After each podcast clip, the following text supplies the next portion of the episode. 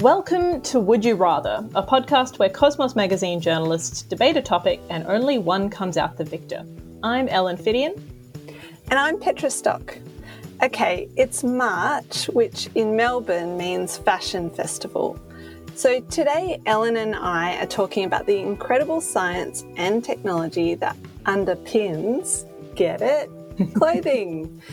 and as usual on Would You Rather, we're taking it to the extreme. I'm going to be stretching my active wear on the sporting field, while Ellen is going to be outfitting herself for outer space. Hey, Ellen, what do astronauts actually wear these days? Is it still one of those Michelin man suits with the helmet thingy? Yes, if you're going on a space walk, walk for sure. It really depends on what you're going to be doing. So if you're just kind of hanging around on the ISS, um, then what they look like they're wearing is basically like tracksuits. It is essentially tracksuits, but they're specially weighted generally so that the astronauts can keep their bone density up a little bit. But yeah, what they're what they're wearing on the ISS is not all that different to what you would be wearing back on Earth, essentially. Now, things get a little bit more elaborate for, say, going into and then leaving space. You need something that's a little bit more protective, more fireproof, and like appropriately pressurized for the changes in pressure you'll probably be experiencing. And then when you go right up to, say, spacewalk levels, we're still talking like the Michelin man suit thing with the helmet, because that is basically its own tiny spacecraft, right? So it's got to keep the astronaut alive, it's got to have power, it's got to keep all of the pressure correct. The pressure is actually really, really hard to manage because if you put in too little, that's really bad for the astronaut's body. But if you put in too much, it's really hard for them to like actually move the suit around. Um, so there are lots and lots of bits involved in that. But yeah, in terms of sort of the first spacesuits through to now, a lot of it's kind of the same basic mechanics, but they've changed the materials around a bit. Petra, sports is a pretty wide net. Doesn't the field determine the fashion as well there? Okay, you're right. Actually, I'm quite a fan of those horse riding outfits they wear for equestrian events, though not actually the sport, but that's probably down to watching too many repeats of International Velvet. but if we're talking high performance sportswear, probably a good place to start is with, say, Cathy Freeman's incredible bodysuit she wore to run and win at the 2000 Olympics. For those not old enough to remember, and not sure that might include you, Ellen. I remember it. I remember it. I was um, I was five, but I did watch it happen. well, and for the audience, what Freeman wore was this like tight fitting green and white slimline bodysuit that covered her whole body from head. It had this hood right down to her feet. And at the time, it was totally innovative. But actually, since then, we've seen these really similar sorts of bodysuits be adopted even in swimming. Ian Thorpe wore one, and there's the incredible black cat suit with a red belt, which Serena Williams wore to the French Open in 2018. But let's talk about the technology when you're in space, what kind of features do you need your clothing to have?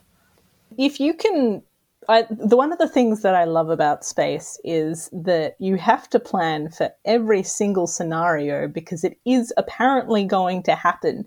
Like like whenever you're sort of planning for stuff on Earth and you're like, this seems kind of ridiculous, but you know, just in case, NASA has already done all of the maths on that for you. Um, so uh, suits have to be fire resistant, obviously, if there's some kind of crash, if you're heading into space, that sort of thing. Um, and they also then need to be able to cool the astronaut down and also warm them up because there are temperature extremes in space as well. So you need to have layers and layers of thermal resistance. That they also need to be designed so that they're not kind of cooking the astronaut in their suit, basically.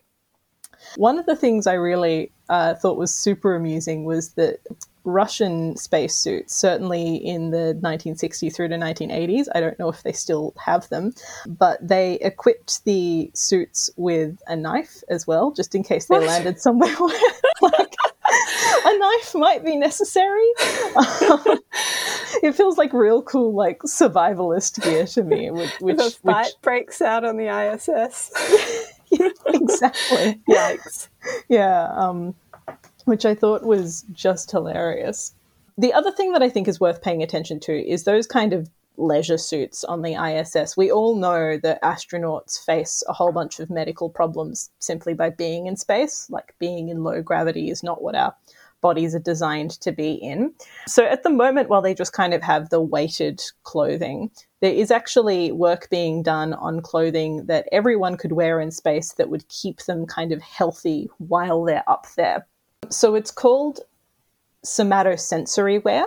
And the idea is that you have clothing that is basically replicating what it's like to be in gravity. So if you're moving your arm up, then it's putting a level of pressure on your arm that feels like you're in gravity.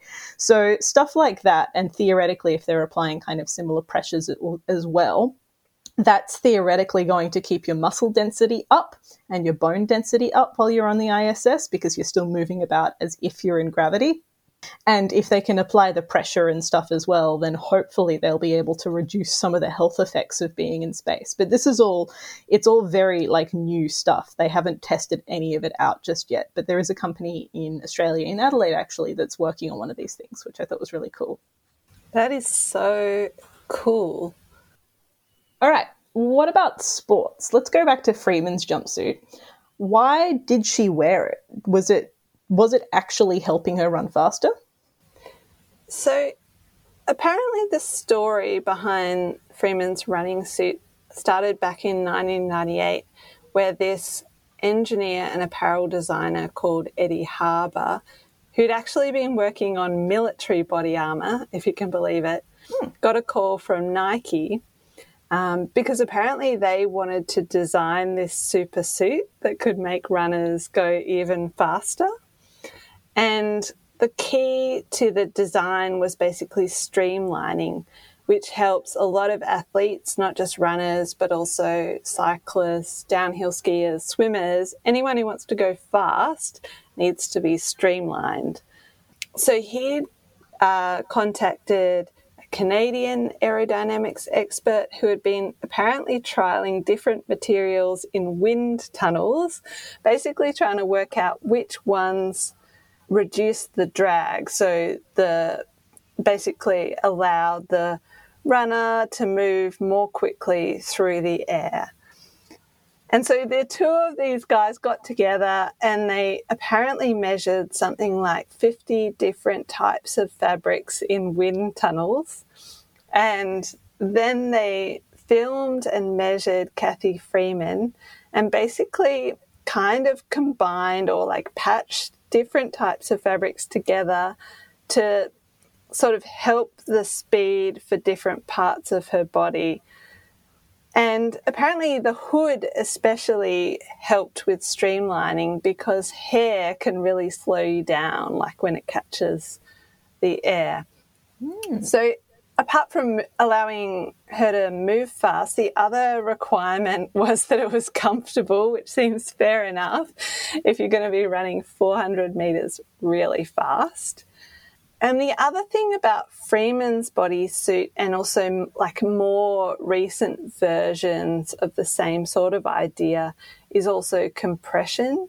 So there's some research suggesting that compression, like wearing tight outfits helps, especially after exercise, by kind of forcing your blood to move around your body and get to your muscles more easily. And apparently, the research suggests that wearing these like tight fitting exercise garments can help you recover after exercise.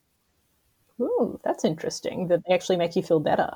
Yeah. So the idea of these sorts of bodysuits is that they help people go faster. And obviously, for elite athletes, they're looking for any kind of tiny advantage they can get over their competitors.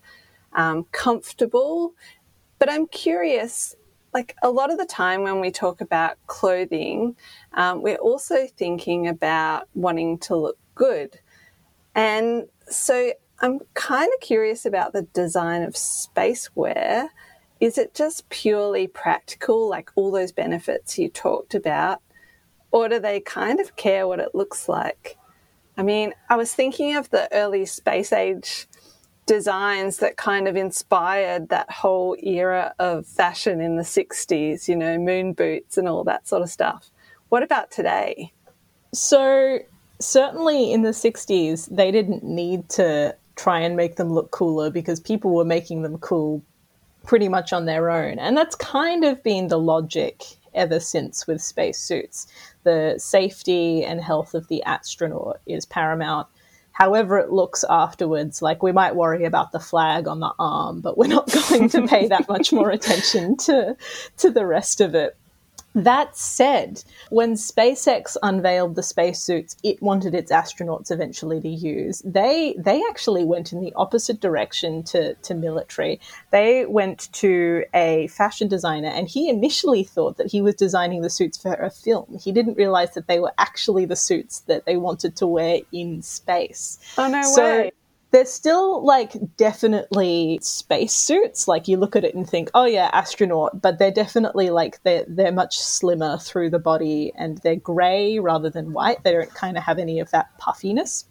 So so they definitely look like a little bit cooler, but it's still like it's still clearly an astronaut suit. It's not the sort of thing you just like wear down the street in any situation. And obviously they still have their helmet as well actually, I think something that really exemplifies the extent to which initially they didn't care very much about how they looked and who designed these suits is that the Apollo missions, the um, spacesuits, the the lowest layers, or not not quite the lowest layers, but the, the nylon layers they had the astronauts wearing under all of the suit stuff, they were actually sewn by lingerie designers and lingerie makers because um, they had this like weird stretchy material that none of the engineers knew how to deal with and the sorts of people who had the expertise to actually like stitch that finely so that there wasn't going to be any air coming through and also manipulate it properly were people who made lingerie. So they had this whole group of women who normally made underwear um, turn around and start making spacesuits it's one so of those they're wearing things that- kind of like long long underwear underneath their puffy suits. Yeah, yeah, basically like long nylon underwear and incredibly, incredibly delicately designed and stitched so that no air could possibly get through, which I think is really, really cool. It's one of those things. I'm very surprised that they haven't already made a movie about it because there was this guy who realized that um, lingerie makers would be the best for this. And so he got them all to do it. And then they lost the contract with NASA and then they got it back in a competition. It was so dramatic. and I and so that.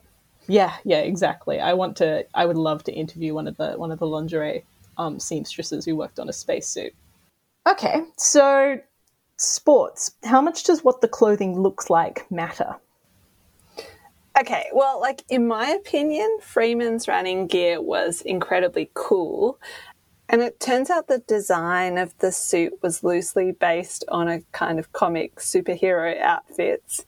But I think the most important thing in that case was how fast it could help her run. But if we're not talking about the Olympics, let's say another sport like tennis, design plays a bit more of an important role because of sponsorship. Ah. Um, so basically sportswear brands in that case want their sponsored athletes to look good so they can sell more clothing. So when Serena Williams wore her amazing black cat suit with the red belt, basically fans and the media really loved it. But in that case, the design kind of came a cropper because of the other aspect of sportswear, which is rules. Mm. And tennis has this kind of long history of dictating what players should wear.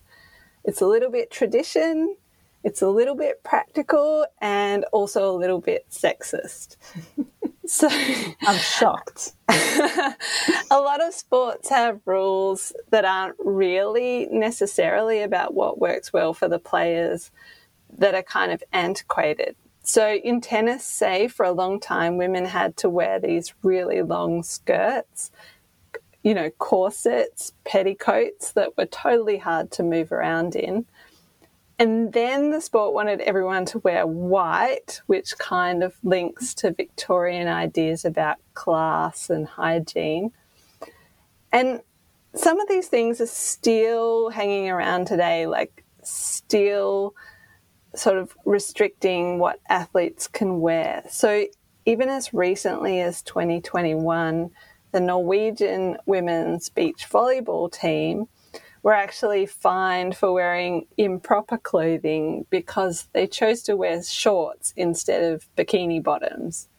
And that's definitely got nothing to do with the requirements of the sport because the men were allowed to play in tank tops and shorts.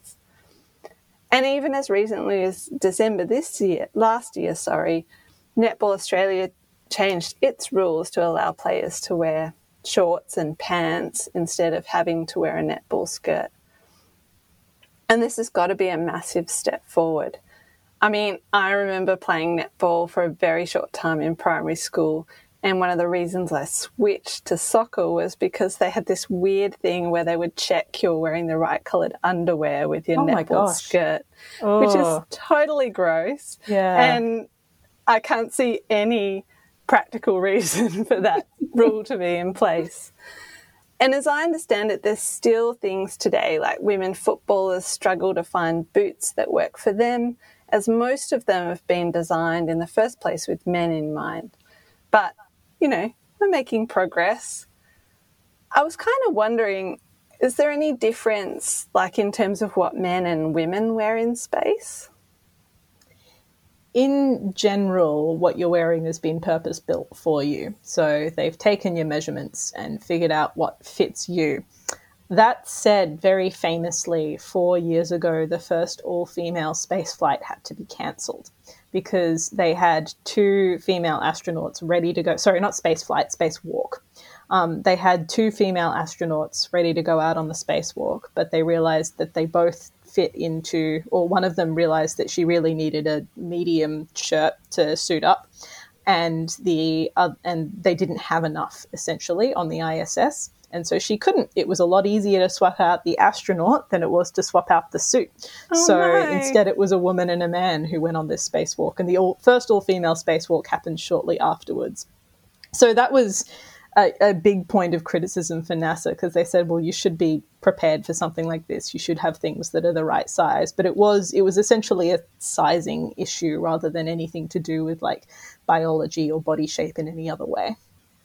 Yeah, wow, they should have been prepared. I mean, they send They them have. with knives. You've got to have the right size clothing. Exactly, exactly. I actually, when you were talking about skirts, there's an old legend that overarm bowling in cricket was invented by a woman so that it could get around her skirts because it was like still sort of full hoop skirt era and they used to bowl underarm and she decided to go over instead. Look, I've got one question, which, to be honest, is only tangentially related to space wear. How do astronauts, you know, go to the toilet? Why do all of the Would You Rather podcasts end like this? so if you go back and listen to the one about ISS versus Antarctica, Jacinta Bowler has a really wonderfully detailed explanation of how to go to the toilet in space. The thing I will add to that is that spacewalk spacesuits are fitted with nappies. So I guess the astronauts don't really have to worry. They don't have to uh, prepare ahead of time, That it doesn't strike me as the most pleasant thing to do. Oh my God, the things I've never thought about about being in space. Okay, let's put that to one side. To be fair, I'm really not one of those people who gets around in athleisure or active wear, but I do think the 60s space age look is very cool. So, Ellen, I'm happy to see this fashion war, or should that be wear, to you. Genius, genius. well, thank you very much for listening to Would You Rather. We hope you enjoyed it. Please let us know which of the two you would pick by voting on our website, cosmosmagazine.com.